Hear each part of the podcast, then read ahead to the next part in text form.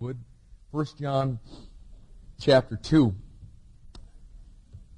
When, uh, when I was in ninth grade, uh, our, our ninth grade was a little bit different than it is around these parts. Uh, I think it's uh, something that's kind of happened all over the country. Back in my day, ninth grade was uh, a part of the junior high. And uh, in the part of Miami that I lived in, if you were in ninth grade, you know, in the junior high, it was kind of like you were at the top of the food chain, you know. Um, you were, you were, you know, by the time you get to ninth grade, you're a little bit tougher than most of the, the people that are around you. And, and I just got to tell you, I, I had this, this reputation. Now, when I was in ninth grade, I, I wasn't saved. You, some of you won't be able to see this. I, have been get, getting as much mileage out of this as I can. Um, this is this is a picture of your pastor when he was at that period of time in his life. Um, oh, I know that all of you young ladies are going, why couldn't I have been born in a different era? is that is that wild, man? Um, this can you guys see that over there? Uh, I'll leave it up here for those of you that would like to get a, a, a closer look at this gig. But um, Say what? Uh, autographed glossies, you bet. We'll be sending those up for you right up here. But at, at this period of time in my life, I had this reputation that I, I really didn't deserve. I, I don't know for sure how it happened, but I had this reputation of being a, a wild person when it came to fighting. I mean, it, and really, I mean, people, I, I, would, I would be friends with people uh, you know, strike up a friendship after a few years, and, and they would, you know, we'd be spending the night one night, and they would say, uh, "Hey, tell me about that time when those guys came to, to, to get you, that the big gang of them, and you picked up the, the leader of the pack and threw him against the wall." And I'm like, "Uh, yeah, um, yeah, I'll tell you all about that. Uh, that was, yeah, that was at a time in my life I was a little weak back. You know what? I don't know where in the world that thing came from. But I kind of had this reputation going through school, and because of it, nobody messed with me. And that was kind of nice because I wasn't near as tough as they thought that I was. But there was one day we were out in uh, in in the field, and uh, I, I, was at uh, phys ed at that time, PE, and uh, and there were some kids from my neighborhood, younger kids that that assembled there, and this was at a period of time when in Miami, the, there was some major, major racial tension, as there was in a lot of the major cities of the world in the late 60s and early 70s. And, and we were in the big fat thick of it. In fact, our school made Walter Cronkite when I was in ninth grade. I mean, it, it, was, it was a big deal what was going on there. And just about this time, when the white and the black thing was, was so, so tense, we started getting into the city of Miami this great influx of Cubans, okay? And because they were still just learning the language, they would pack together and, and huddle together in big, massive groups. And so what began to happen is the attention turned from it being a black white thing to being a black Cuban kind of thing in, in our particular area. And so there was these uh, this group of Cubans that had, had gathered together out in the phys ed field, and here were these, you know, poor, dejected little kids from my neighborhood that needed somebody to stand up for them. And so, you know, they're, they're kind of pushing them around and everything. And so I left my phys ed class and I come over, you know, thinking I'm all that in a bag of chips, you know. So I get in their face and I said, you know what, man? You, you know, and I'm, you know, getting in their face and talking all this stuff of what I'm going to do if they don't leave my friends alone, you know, that tough guy garbage. And so, you know, I'm walking back thinking um all that. And the coach, the phys ed coach, calls me over and he says, uh, Trotter, let me, let me let me just help you with something. What I found to be true, I didn't know the wisdom of what he was about to say, but what, what I found to be true is if you're going to do something, you'd be better off to just do it as opposed to talk about it. Because he says those who do, do. And those who don't, talk about it.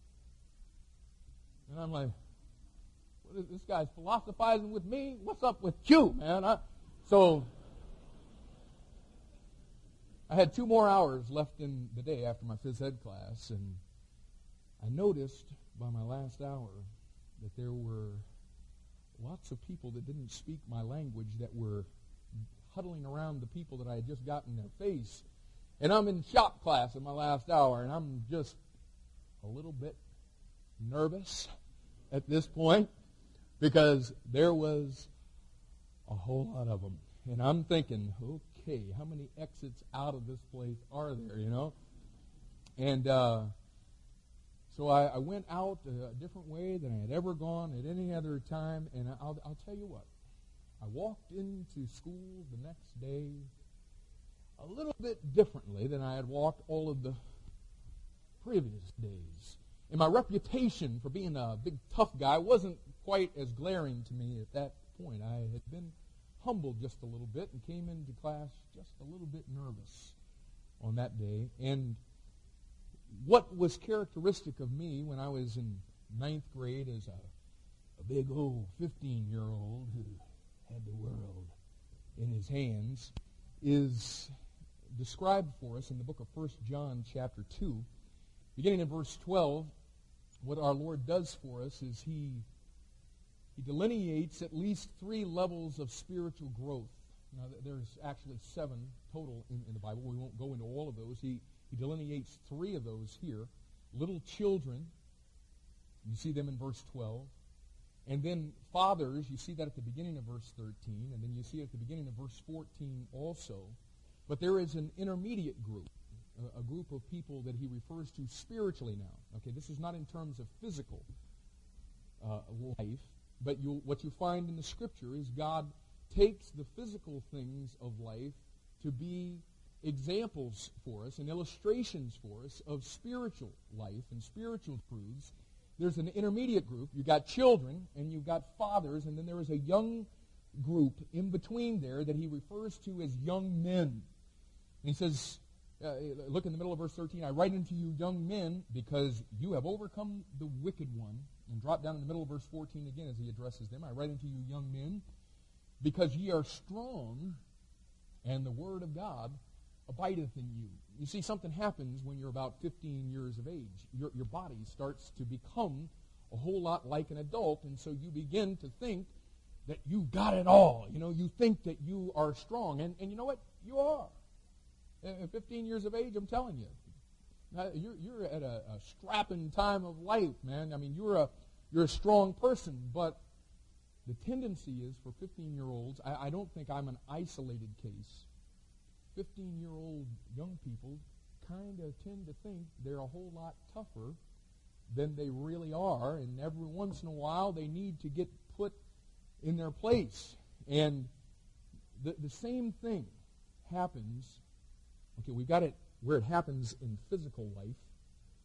It happens in spiritual life to individuals, but what I want you to see is that these are also levels of spiritual growth that happen in a church. And, and I think that if I were going to try to, to place where we are as a church right now, where we are spiritually as far as our growth is concerned, I, I think we're at that young man stage. And I think by, in a large degree, the Word of God abides in us, and because of that, in many areas, we have been able to overcome the wicked one. But let's understand something about young men. And that is that sometimes they tend to be cocky. And sometimes they think they're tougher than they really are. I want you to just file that in your mind as we move ourselves back into the book of Revelation this morning. And I'll tell you why I'm saying all of that in just a second. But we started off uh, the book of Revelation somewhat slow, and we, we've done that by design. John, in the first eight verses of this book, is, is, laying a foundation for the whole rest of the book. And we have had so many people that uh, have been won to Christ here of late, so many people who have been coming in because of the, the series on the, the book of Revelation, that, that I felt like what we needed to do as we were laying this foundation, and as the Lord is laying this foundation for this book that we're studying together, that this would be a great time trying to, to, to try to help some of these new people to get a biblical foundation and understand not just some of these verses, but how some of these verses are connected to all uh, of the Word of God. And in so doing, I thought it would be a great opportunity for us to be able to review some of the things that through the years have helped us to get to the point to where we are where we are spiritually as spiritual young men. Okay? We began in verse 1. It begins with the revelation of Jesus Christ. Okay? And what it did for us is it allowed us to review some of the key principles of Bible study when we hit that. Because it says in 1 Corinthians chapter 2 that the wisdom of God is something that we cannot know. It is something that must be revealed to us. And so we, we started by just going through some of the basic principles of Bible study that have, have caused all of us to grow to be an opportunity for others to begin to, to learn about some of these same principles as well. And since he begins also in verse 1 talking about this thing of revelation, what it did is it allowed us in previous weeks to review what we believe about the Bible, that it is God's perfect, complete revelation to man. So we've been able to review uh, that. That's, that's, that's key stuff. Those are things that as a fellowship we had to learn together that this is, in fact, God's perfect and complete revelation to man, and the capping stone of all of it is the book of Revelation. Verse 1 also talks about the things which must shortly come to pass. And the end of verse 3 says, For the time is at hand. And so, what it allowed us to do together as a church is just review the fact of what time it is as far as God's clock is concerned. And we hit verse 4 where it talks about the seven churches of Asia, not the six, not the eight, when there were a whole lot more than seven, but he addresses seven churches of Asia. And what it did is it opened up the whole Bible to us on this thing of seven and how the sixth day of Genesis chapter 1 is about to be completed on this planet around the year 2000, and then we will enter into the seventh day of Genesis chapter 2, verses 1 through 3. And so we were able to do that. And also in verse 4, John shows us the greeting. He says grace and peace, but we noted the fact that though John is the human author of this thing, the offer of grace and peace and the greeting of such is not something that John himself was given. We, we began to note how it is from the Godhead, God the Father, God the Spirit, and God the Son. And so what it did is allowed us to review God's supreme message to man in the Bible, and that is that God wants us to be able to be recipients of His grace, and being a recipient of His grace, we can then experience His peace. And then we hit verse 7. Verse 7 talks about the, the second coming of Jesus Christ. Right, right here in that seventh verse. And he gives to us the theme of the whole book of Revelation. But what we began to do is began to review for all of our guests and for all of us the fact that not only is the second coming of Jesus Christ the theme of the book of Revelation, it is the theme of God's entire book of Revelation. It is the theme of the entire Bible. And so we took three solid uh, messages to just deal with verse 7, the, the theme of the Bible. And, and, and look at it in verse 7. Behold, he cometh with clouds, and every eye shall see him, and they also which pierced him. And all kindreds of the earth shall wail because of him. And do you remember last week? What we began to see is the glorious return of the Lord Jesus Christ to this planet. And he says on that day, every single eye is going to behold the glory of the Lord. And even the people that pierced him. So we began to see that it it transcends geography. It transcends time. It transcends space. It transcends every race on this planet. Every eye is going to behold the glory of the Lord. And we began to see that with the clouds that he is coming in, it is a day of destruction. We saw from Zechariah chapter 14 and verse 12 what, what is to me the most mind boggling, the most incredible thing as you begin to see the power of the Lord Jesus Christ unleashed on this planet, where it says that people, as they behold the glory of the Lord that they rejected in this life, what will take place is their skin will literally melt off their bodies. Their eyes will melt in the sockets and the tongue will melt. And check it out in Zechariah chapter 14 and verse 12. Unbelievable. God is in that day going to set things right. And we began to talk about the glory that is due his name and what it's really going to mean for the Lord Jesus Christ when he takes that throne. What it's going to mean to the heart of God for his son to finally get on this planet the glory that he deserves. And after coming through all of it, John's response a little bit different than most of ours in the last three weeks, to be quite honest about it. John's response in verse 7 was, Even so, Amen. Thank you. You know what, guys? Verse 7 ought to just rock our world. We ought to be so in love with the appearing of Jesus Christ that something happens to us. When somebody starts talking about that, you know, uh, Tom Gang mentioned to me uh, last Sunday night. This is, this is great. He said, you know what? As you were preaching up there, he said, I was, I was feeling like I need to clap. I need to stand up. I need to shout. I need to say amen. He said, but you know what? If you walked out there and you told the people tonight, and you told the people, you know what? They just overturned the Roe versus Wade decision. Amen! And everybody would go, Amen! Yeah! Talk about the glorious day of the Lord, the day that God has circled on his calendar and he has been waiting for it through all time. The day when his son will come to this earth and we can't buy And amen. Okay, so that's the rebuke right now, okay? Now, from, from here on out, if you find anything in this message that you feel is worthy of an amen, don't wimp out. Amen. Now, it's time for us to wake up. It's time for us to make a priority what the Lord makes a priority. Now, today, we come to verse 8, where John reveals to us in a, in a very concise but profound way sound doctrine concerning what is, in my estimation, the most important doctrine in the entire Bible.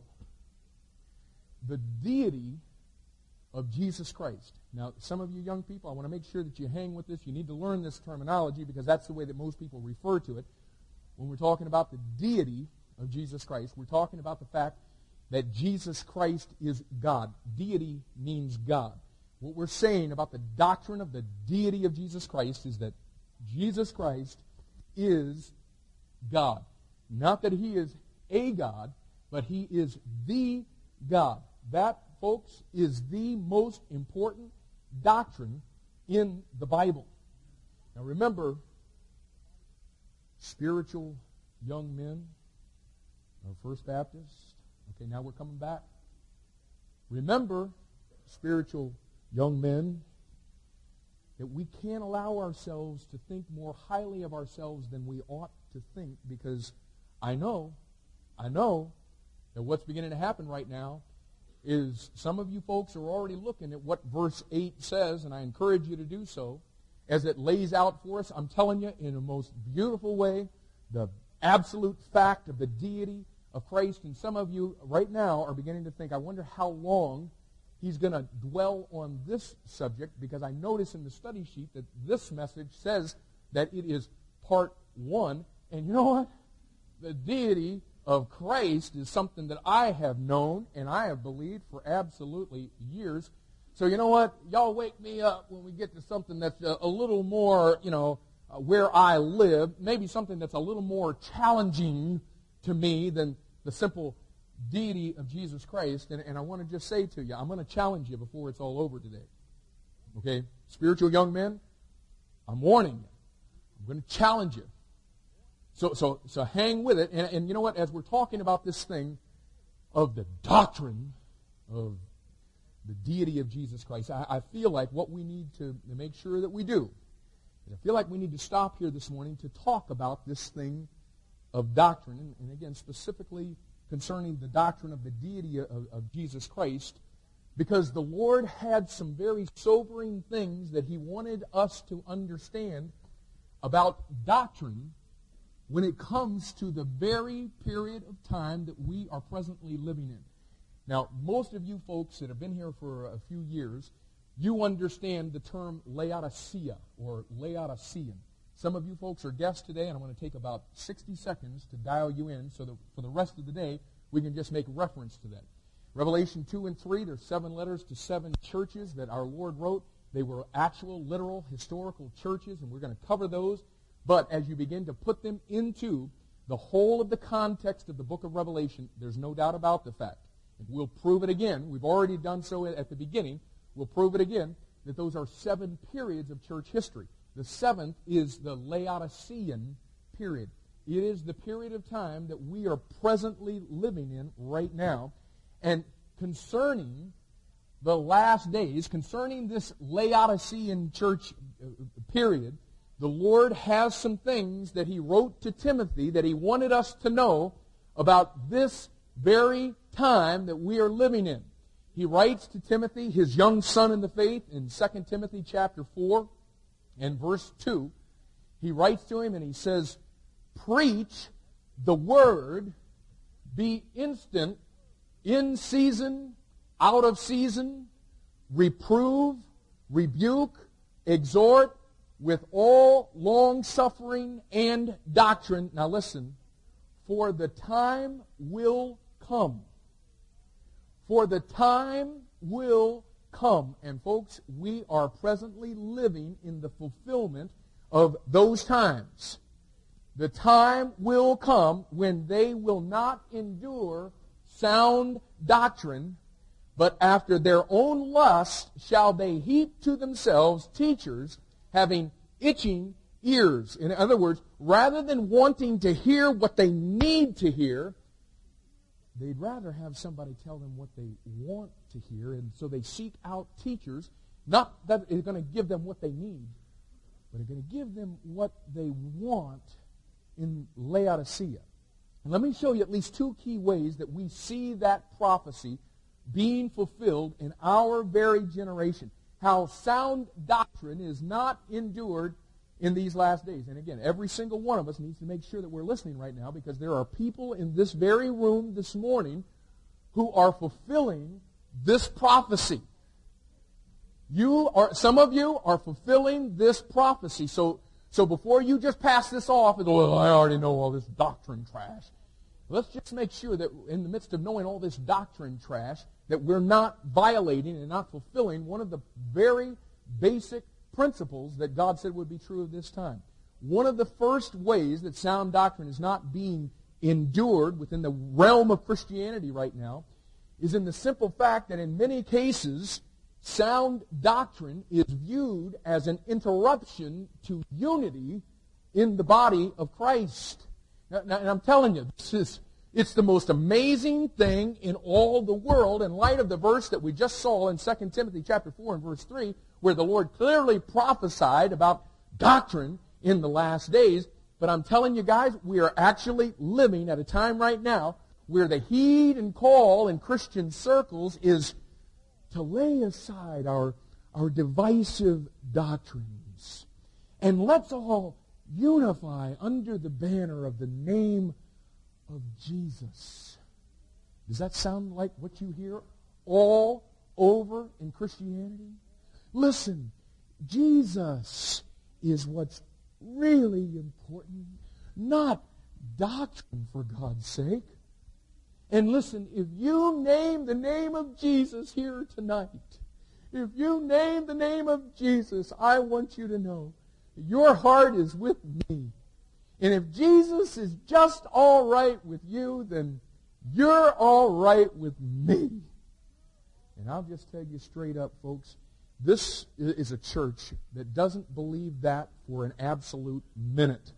If you name the name of Jesus Christ, first of all, we've got a question. We want to know which one. Which Jesus do you name? Someone says, well, isn't that, brother, a, a rather negative approach? I mean, shouldn't we just believe the best about people? Okay, well, let me just ask you now, what kind of answer do you want right now?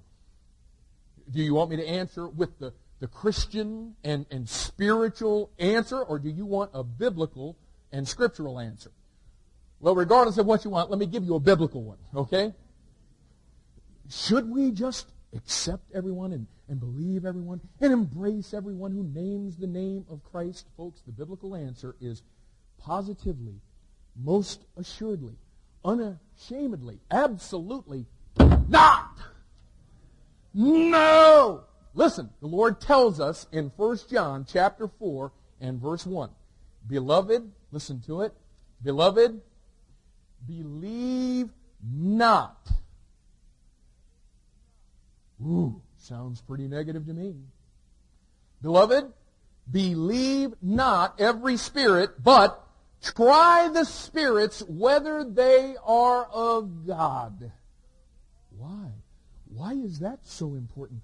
Why take that, that negative, guilty until proven innocent attitude? The rest of the verse goes on and tells you why. Because many false prophets are gone out into the world. And rest assured, folks, the false prophets that this verse is talking about are not going out preaching about Buddha, Muhammad, Hare Krishna, Confucius, or anyone else. Guess who they're preaching about? Tell me. Jesus. That's why you've got to ask which one. And, and notice, John writes this in approximately 90 AD. And when John wrote this, check it out, there were already many in 90 AD, guys. I mean, we can't even get out of the first century. And by 90 AD, many false prophets had already gone out into the world preaching Jesus. And if there were many in 90 AD, and Paul told us in 2 Timothy chapter 3 and verse 13 that evil men and seducers would wax worse and worse, let me just ask you, how many do you think there would be today, 1907 years after John wrote that? You see, that's why you can't drop doctrine for the sake of unity under the banner of the name of Jesus because you see, there's all kinds of people today. Folks, listen. All kinds of people who are running around naming the name of Jesus today. People calling themselves Christians gather in some of the largest civic centers and arenas in this country to watch men peacock themselves around a, a, a stage casting out demons in the name of Jesus. And Matthew chapter 7 talks about some people who will come at, before the Lord one day and say, Did we not cast out demons in your name? Okay? So I'm not impressed.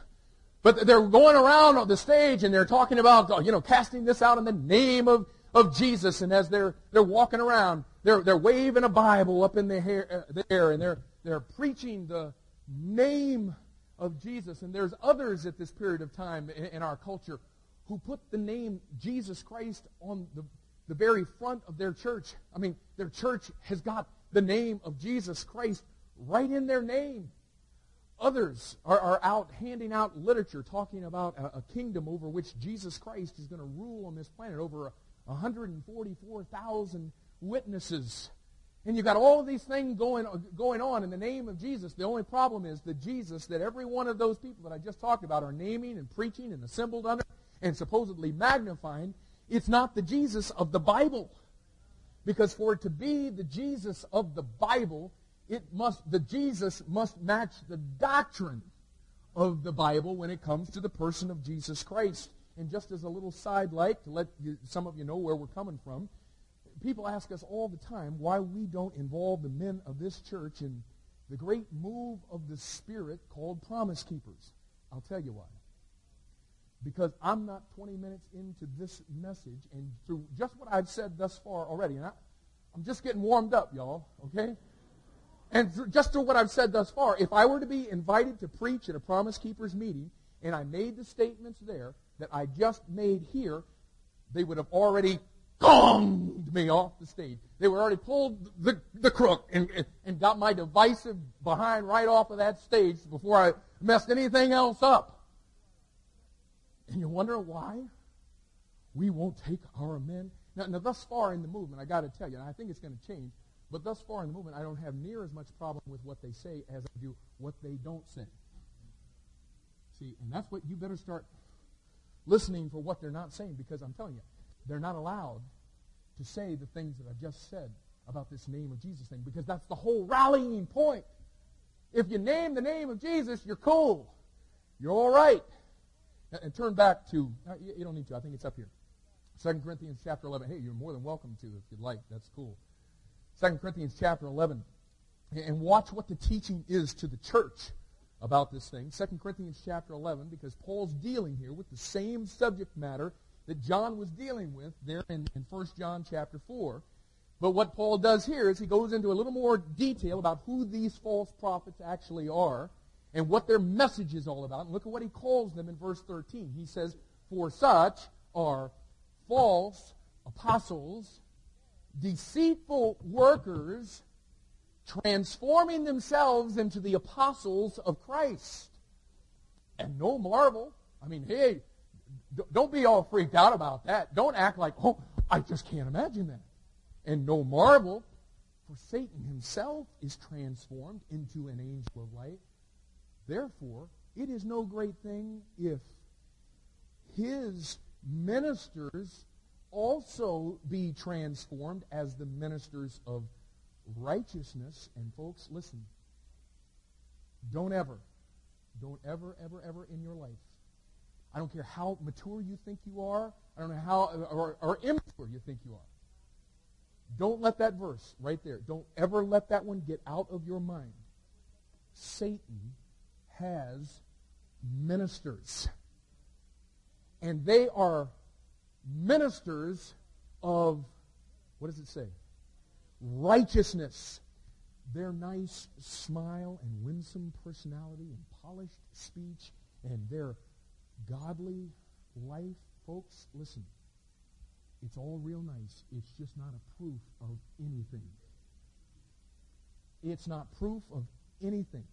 You, you've got to train yourself biblically. You've got to make sure that your determination is upon something other than that. And, and based upon what Paul said just a, a little bit earlier here in, in 2 Corinthians chapter 11, you know what? You better get beyond just the righteous words you hear, you hear them use because Paul says that these false apostles, these deceitful workers, these ministers of Satan that have transformed themselves into ministers of righteousness that most of Christianity today thinks are ministers of Christ. That's the sad truth.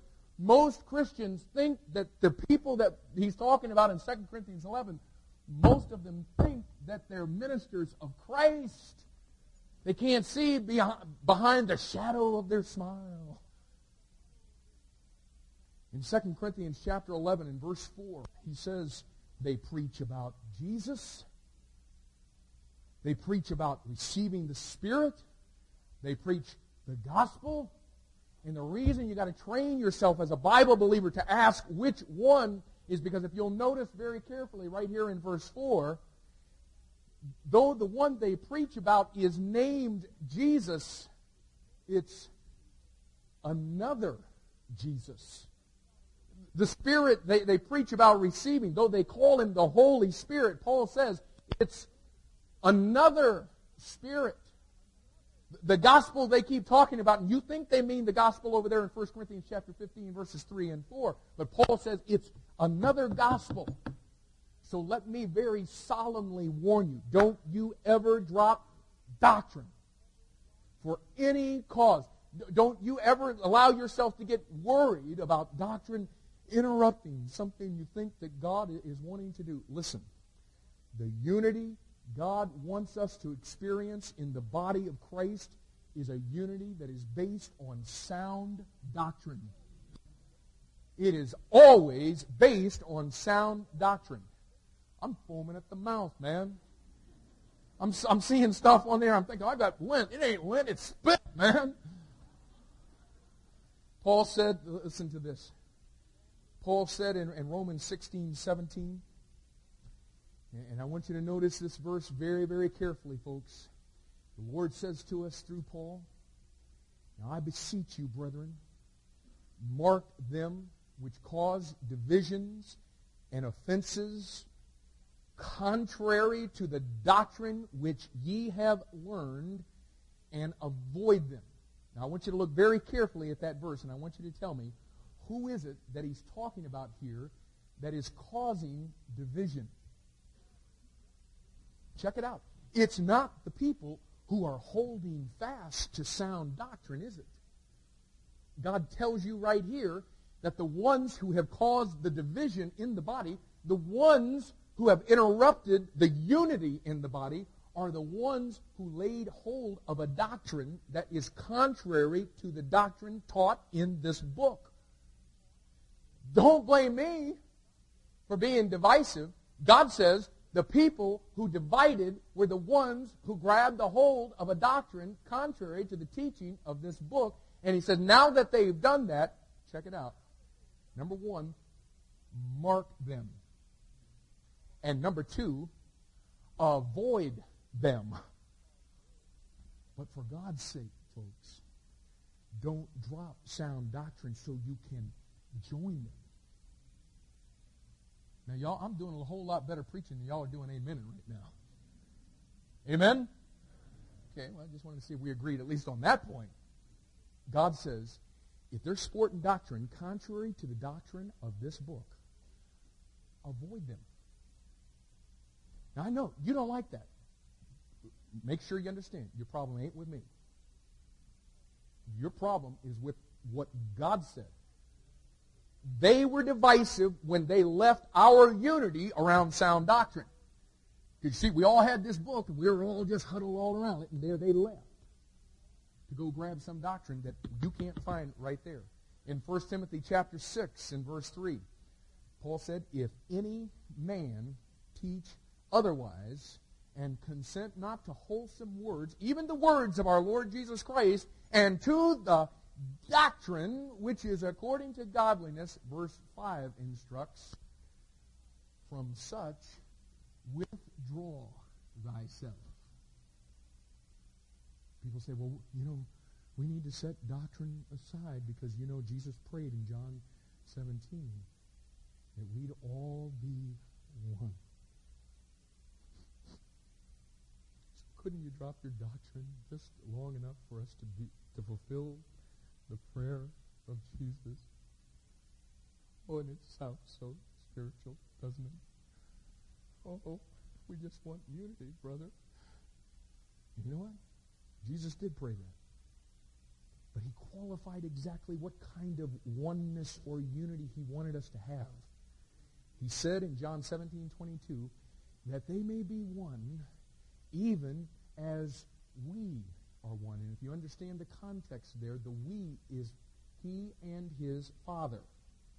Okay? And I'm praying, Father, that they will be one as we, Father, are one. Now, let me ask you. What doctrine do the Father and Son lay aside that they may be one? None. Amen? None. They don't lay doctrine aside. You know why they don't lay doctrine aside? Jesus told us very clearly in John 7, 16. Listen to it. My doctrine isn't mine, but his that sent me. You see, the Father and Son could be perfectly unified. They could be one because they were one doctrinally.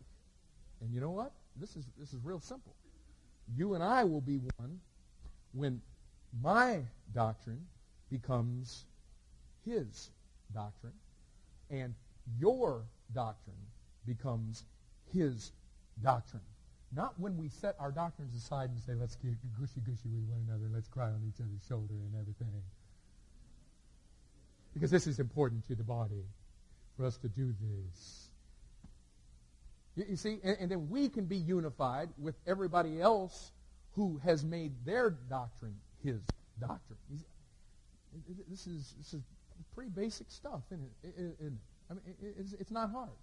But now, but listen, I'm going into all of this because I, I just want to make sure as, as, we continue to move down the road and, and we, we start to get into some things that are a little more practical than all this doctrinal trash.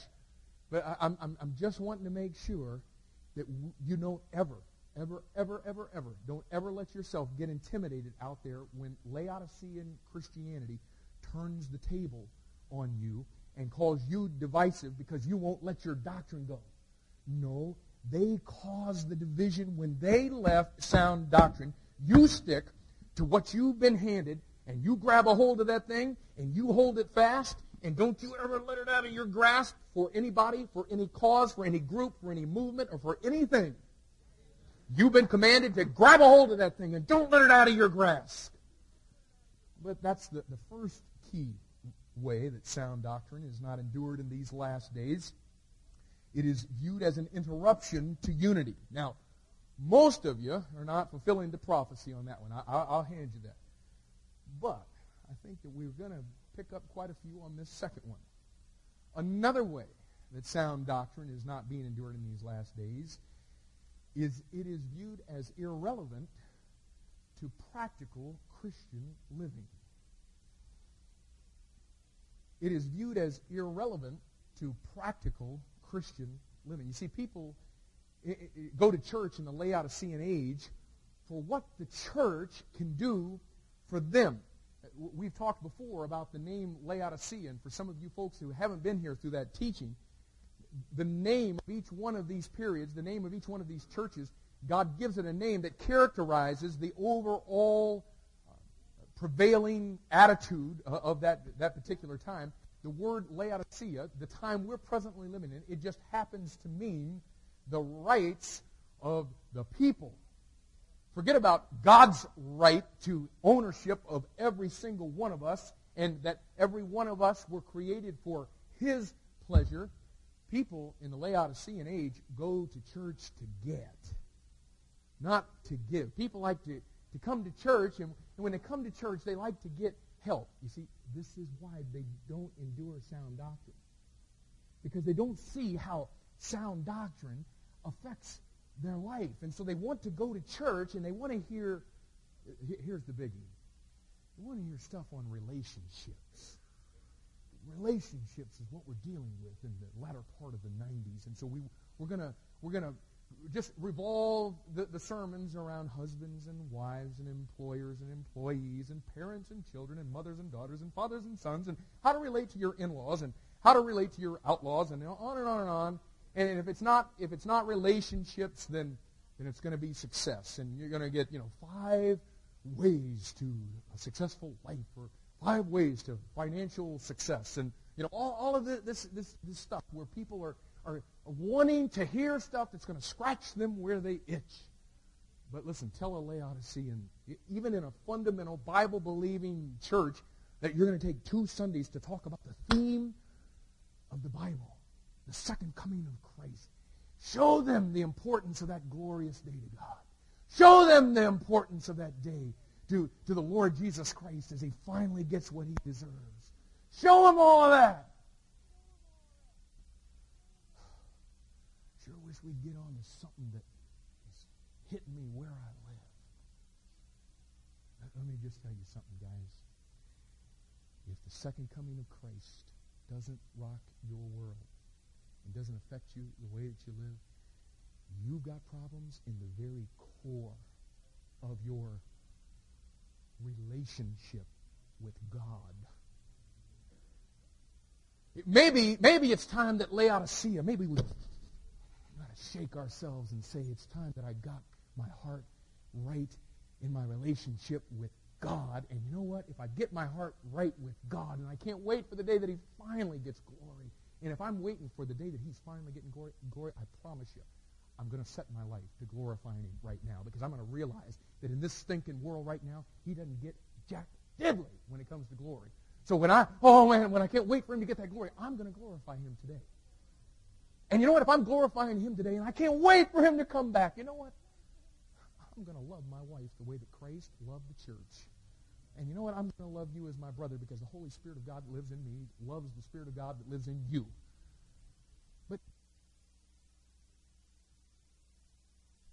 Going to get to something that's a little more practical. Well, we're going to hit on this thing of, uh, of the, the, the doctrine of the deity of, of Jesus Christ. You mean to tell me this is just a part one as far down the road as, as we are with this thing? Come on, I mean, we've known that for years. And you see, we've got a, we've got a problem, especially in the Laodicean age, if you're, if you're a pastor. Okay, you know what the problem is? The job of the pastor, 1 Peter uh, chapter 5 in verse 2, the job of the pastor is to feed the flock. Feed the flock of God which is among you. In, in Acts chapter 20, in verse 28, Paul is, is exhorting the elders of the church at Ephesus. And he said, Take heed, therefore, unto yourselves and to all the flock over the which the Holy Ghost hath made you overseers to feed the church of God, watch this now, which he hath purchased with his own blood. That's the call. Feed them. Feed the flock. They're not your sheep. They're his sheep. And he's given you a responsibility of feeding them. They're the Lord's. And remember, as you're feeding them, remember that he purchased them with his own blood. And boy, I mean, you start to really understand the, the, the urgency of feeding them what they need. And Paul wrote to Timothy in 1 Timothy chapter 4 and verse 6 about how to be a good minister. And, and listen to it. If thou put the brethren in remembrance of these things, thou shalt be a good minister of Jesus Christ, nourished up in the words of faith and of good doctrine whereunto thou hast attained. You see, a, a, good minister not only feeds the flock, listen, all of them are feeding people stuff. I ain't going there. All of them are, are feeding the, the, the flock. But what he says, don't just feed them, feed them nourishing spiritual food. And he identifies for us what that nourishing spiritual food is. It's words of faith and good doctrine. But you got to understand what God's saying back in the verse that we started with, 2 Timothy chapter 4 and verse 3. What he's telling us is that Laodiceans don't have an appetite for sound doctrine. So do you see the dilemma? Let me share with you how, maybe you can relate to what it's like to pastor a church in, in the Laodicean age. I want you to, to imagine that you've just adopted a 15-year-old boy. Okay?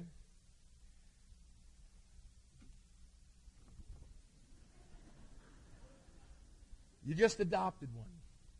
And he's done every stinking thing he's wanted to do all his life, and he ain't listened to nobody tell him one thing.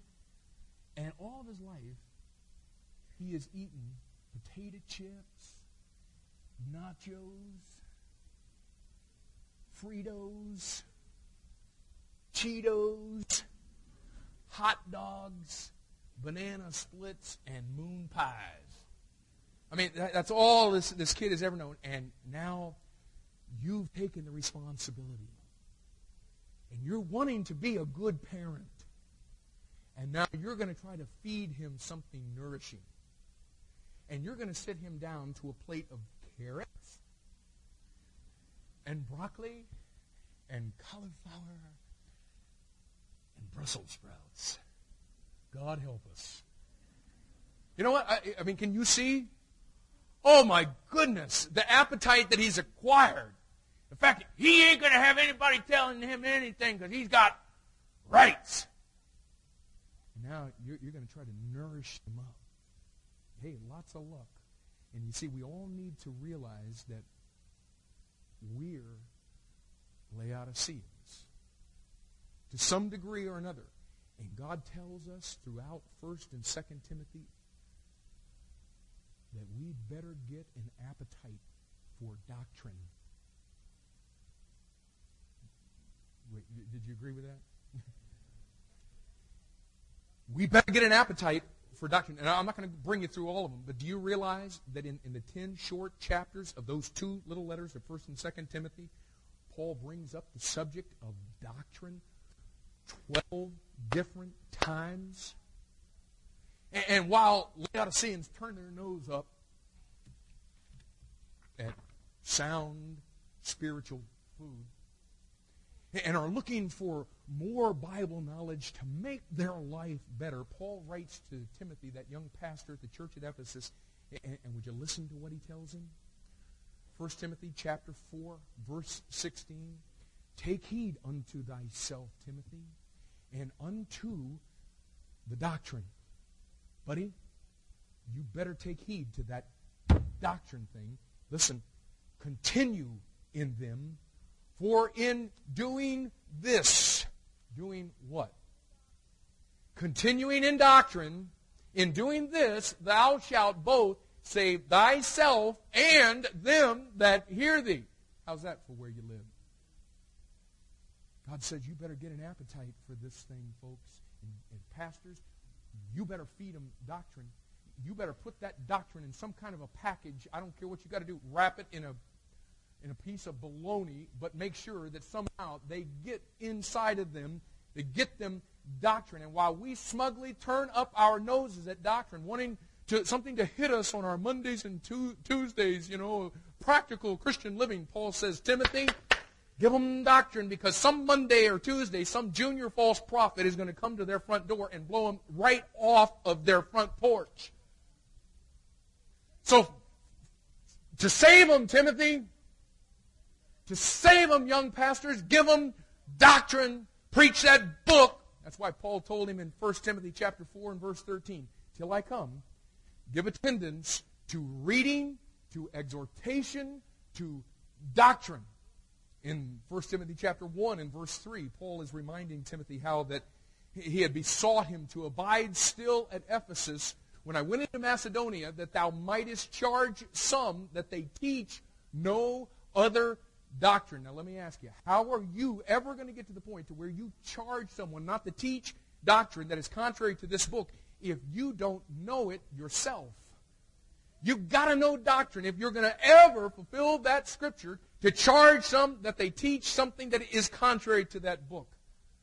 And listen, folks, if doctrine is that important to God, I'm telling you, we've got to get to the point to where it is that important to us. And if you don't have an appetite for it, you ought to pray. The, the whole purpose of this message for you today is that you might get to the point to where you begin to pray, oh God, help me to have an appetite to learn and to know the doctrine of this book. In Titus chapter 1, in verse 9, it says that we are to hold fast the faithful word as we have been taught, that we may be able, by sound doctrine, both to exhort and to convince the gainsayers. Gainsayers are the ones who speak against. They speak against the sound doctrine of the Bible, and he goes on to say in Titus 1, verse 11, whose mouths, the mouths of these gainsayers, they must be stopped. Why? Because they subvert whole houses.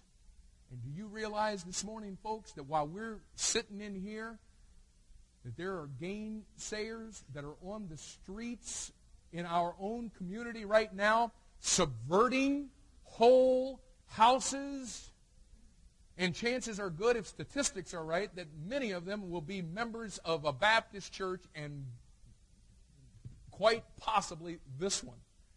Okay, and let, us just run with this thing for just a sec. Let, let, let, and we're going we're gonna finish up here in, in, just a minute. But remember, I told you I was going to challenge you. I haven't challenged you yet, okay? Let's just suppose for a couple of minutes together here. Let, us just suppose that I'm a, I'm a gainsayer, okay? Let's say that I, I believe some things that are contrary to the sound doctrine of this book, specifically about the deity of Christ. Okay? Let, let, let, and so, so let's just uh, run with this thing for a second. You, you tell me that you believe that Jesus Christ is equal to God and is in fact Jehovah God. Now, if you're here this morning and you believe that, right now, say amen. Okay. You believe Jesus Christ is equal to God and is in fact Jehovah God. Okay, man, I, I'm a gainsayer now. Hey, nice job. Okay, you just told me what you believe. But if I'm a gainsayer, I got to tell you, I'm not impressed. You know what? You just told me exactly what they, the people who discipled me, told me that you were going to say when we brought up this, this whole subject, okay? So now that you've gotten that out, and, you know, the way that most people go when they, you know, they get all hyper when, you know, somebody comes to their door, you know, one of those gainsayers, and, and so, you know, you make this bold stand. I believe that Jesus Christ is equal to God and that he is Jehovah himself. Okay, and, and, and we're all real proud of ourselves, you know, because we, we've said that, and, and because we said that, we think that they're supposed to just roll over and die on our front porch like a roach that's been to the Motel 8 or whatever it is. But, but rather, you know, than roll over and die, what, what I say to you is, oh, well, well wonderful. Um, would you, would you do this for me? Would you take me to two places in your Bible that teach in their context that Jesus Christ is God and that he's equal to God and that he's Jehovah God. Now, I don't, you know, I, have got the New World Translation. And look, what, oh, you've got the King James Version there. Well, would you do this? Would you take your King James Version of the Bible and would you take me to those two places right now?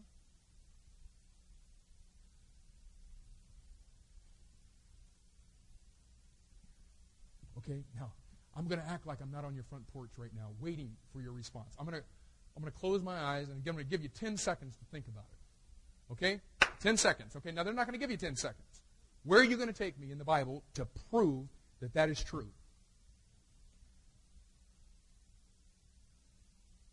See, I'm not here right now. That, okay, could you do it? Okay, if I were to, to just say right now, if you could do it, now, don't do this yet, okay? If you could do it, raise, don't raise your hand. But if I said, raise your hand, and then I'm going to take five different people out of those that raise their hand. I'm going to let you take the next five minutes to do it. You ready? To take us to the Scripture, put it in the context, teach us that Jesus Christ is God, equal to God, and is in fact Jehovah God? You going to be able to do it? Okay, and, and, and, and okay, so I, I start to say, well, you know what? I'm not trying to put you on the spot or, or, or anything. Uh, and, and, so, you know, maybe we ought to just uh, approach this a little bit differently. At, at this point, are you going to slam the door in my face and drive me deeper into my own system? Because door after door, I can't find a Christian anywhere who knows anything beyond what they believe. Nobody at any door can ever open their book and ever show me why they believe what they believe. They make this great statement about Jesus Christ is equal to God. He is, in fact, Jehovah God. Nobody, nobody can take their book and ever prove it. Can you prove it? Now, guys, you see, this is, this is why we, we just took the little time out on doctrine. We could have very nicely walked through Revelation chapter 1 and verse 8 this morning and said, He is the Alpha and Omega, the beginning and the end, saith the Lord, which is and which was and which is to come, the Almighty. But you know what? If you can't take your Bible and you can't take me when I'm assaulting the most important doctrine in the entire Bible and you can't take me to two places to prove it beyond any shadow of a doubt. Whoa, whoa, whoa. And you know what? I don't care. I don't care if you don't want to show up for the next Sunday or whatever. That doesn't bother me. If this is not important to you, no problem. Go somewhere where they preach Snickers and moon pies. But you know what? I, I'm, I'm bound and determined at this point in this ministry to make sure that every single one of us can go toe to toe when those gainsayers come to our door, I want to make sure that you're not put on the spot like a lot of you right now are going, oh my goodness, I thought that I knew what I believed about this thing. I thought I knew why I believed it, but you can take your Bible and show me. Okay, and, and, and let me just show you what we don't know, okay? I know the time's getting late, but it's raining outside, y'all. Thank you. Amen. All three of you guys can stay and the rest of y'all can go get in the rain. Okay, now, now recognize, I, have been trained as a gainsayer to, to lift up the name of Jesus Christ because he is important to our doctrine. You see, doctrine is important to them, even if it isn't to, to fundamental Baptists.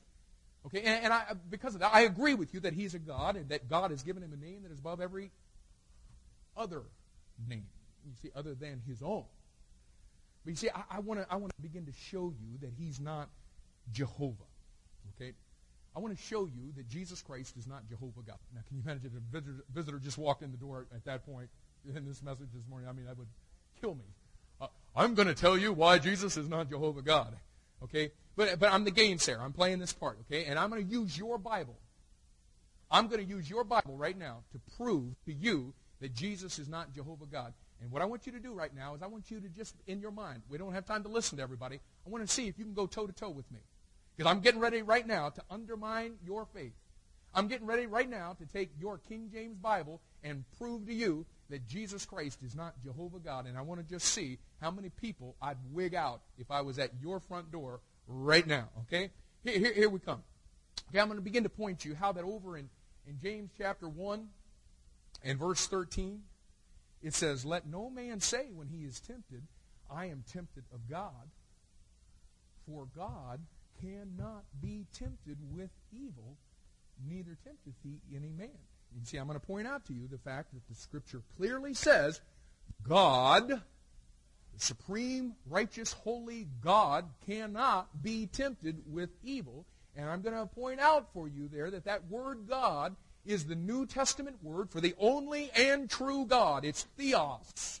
Okay, and after presenting my case uh, for that, now what I'm going to do is I'm going to run you over to Luke chapter 4, verses 1 and 2, where it says, And Jesus, being full of the Holy Ghost, returned from Jordan and was led by the Spirit into the wilderness, being 40 days tempted of the devil.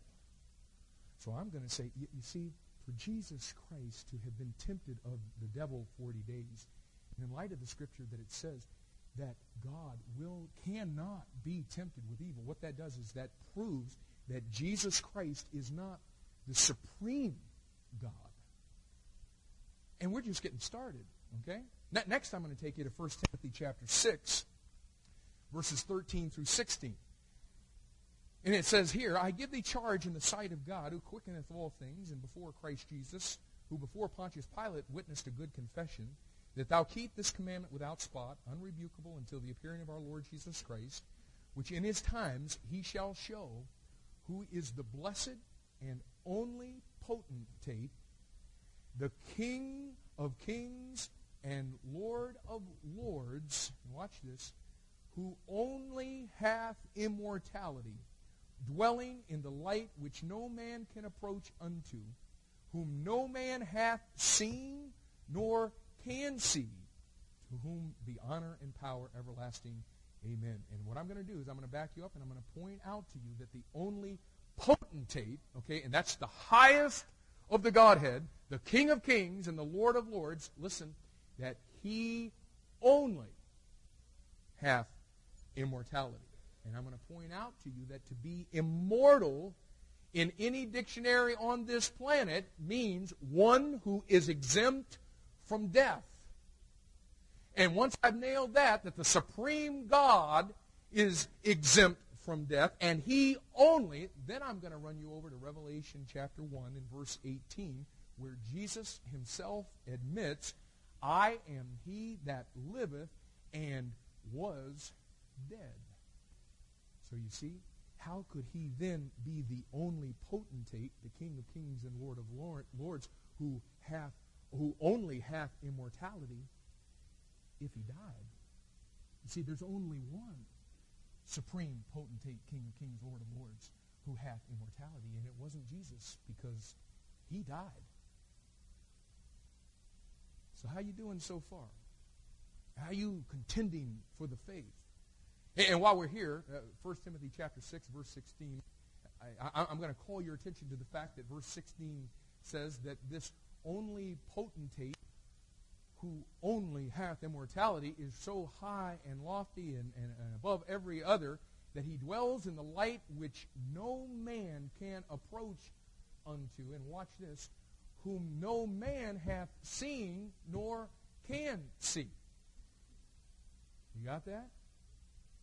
The real God you can't see. And it says that again over in 1 John chapter 4 in verse 12. It says, No man hath seen God at any time. And you see, I'm going to say, so how could Jesus be the supreme God? Because John, who was a man, said in John chapter 1 and verse 34, And I saw and bear record that this is the Son of God. And he said over in John 1 1 that he heard him and he saw him with his eyes, he looked at him, and his hands handled him. So you see, the true God couldn't be Jesus because no man has seen God, but plenty of men saw Jesus, didn't they? You know what? I, am just getting a, a little bit uh, dry in my mouth. You want to just break for a little coffee here around the coffee table and just fellowship just a little bit? Because I've got some other things I want to show you here. And after our coffee, I, I, you know, I bring you over to John chapter 4 and verse 24 where Jesus is talking to the Samaritan woman in flesh and blood now.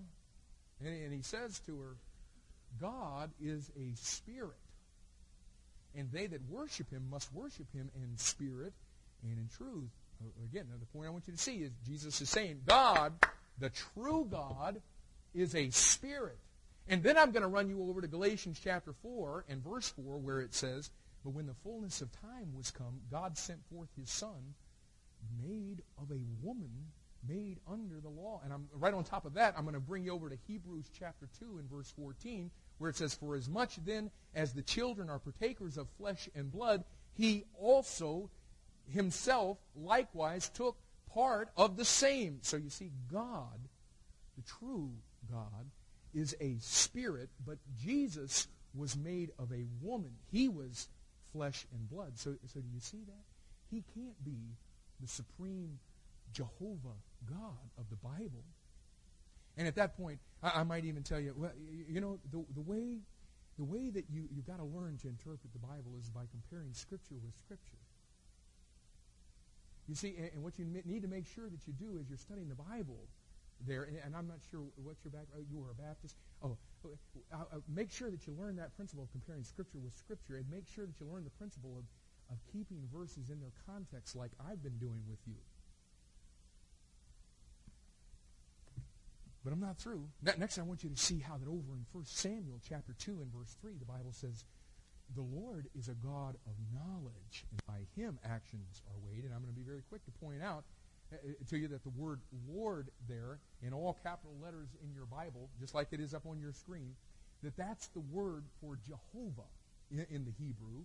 And Jehovah, he says, Jehovah is a God of knowledge. And you know that, what I'm going to do then? I'm going to run you over to Hebrews chapter 5 and verse 8 where it talks about Jesus and says, though he were a son, yet learned he obedience by the things which he suffered. You see, he, he, had to he had to learn some things because he's not Jehovah.